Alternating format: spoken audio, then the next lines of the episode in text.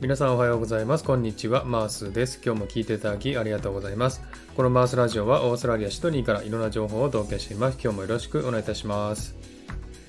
えさて、サクッとオーストラリア。このコーナーは、オーストラリアの豆知識をエンジョイしてもらうコーナーです。え73回目の今回は、オーストラリア豆知識パート43をお送りしたいと思います。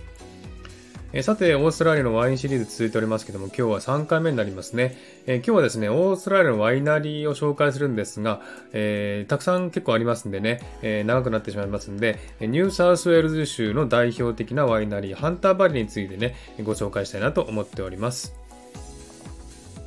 えハンターバレーはですね、えニューサウスウェールズ州でもですね、最も古いワイナリーと言われております。え大小80件ほどのワイナリーがあるそうですけどもね、えその中で何件かをご紹介したいなと思っております。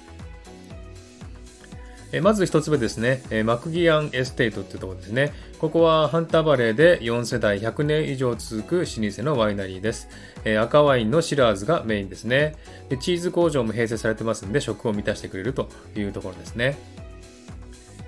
はい、2軒目ですね。えティレルズっていうところですね。えここはですね、1858年の創業以来、家族経営を続けているハンターバレーで最も有名なワイナリーの一つですね。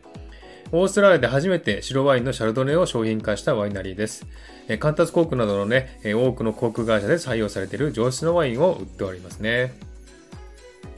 えその次ですね、ピーターソンというところですね。えここはスパークリングワインに特化したワイナリーで、えハンタバイオではかなり有名なためですね、えいつも人がいっぱいです。え淡いピンク色のスパークリングワインで、えピンクブラッシュローズっていうのは超可愛いですのでね、女性のお土産にとても喜ばれます。えその次ですね、オードリー・ウィルキンソンズってとこですね。えここは1866年からワインを栽培し、えオーストラリアで最も古いワイナリーの一つですね。えワイナリーの景色が最高に綺麗ですね。えシャルドネがとても美味しいところですね。それからですね、ワイナリーではありませんけれども、ハンターバレーガーデンズというところがありますね。これはですね、公園とかカフェとかワインショップなどがあり、ちょっとした休憩にいいとこですね。10種類のバラ園があってですね、教会などもあって、のんびりするのに良いところですね。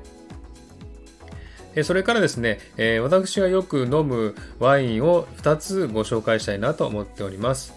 一つはですね、ジェイコブスクリークって言うんですけどもね、これは南オーストラリア州のバルサバレーのワイナリーですね。これは結構ね、有名ですので知ってる方も多いかもしれませんけれども、ソービニオンの白ワインがとても美味しいんですね。でこれはですね、これから始まります、オーストラリアのですね、えー、全豪オープン、これにですね、提供してますんでね、名前が見ることがあると思いますね。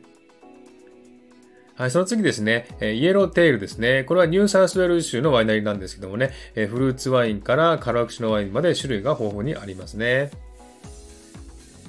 こんな感じで私のおすすめの2本をご紹介しました。どのワインもですね、1000円から2000円ぐらいで買えるものばかりですのでね、気に入ったら買ってみてはいかがでしょうか。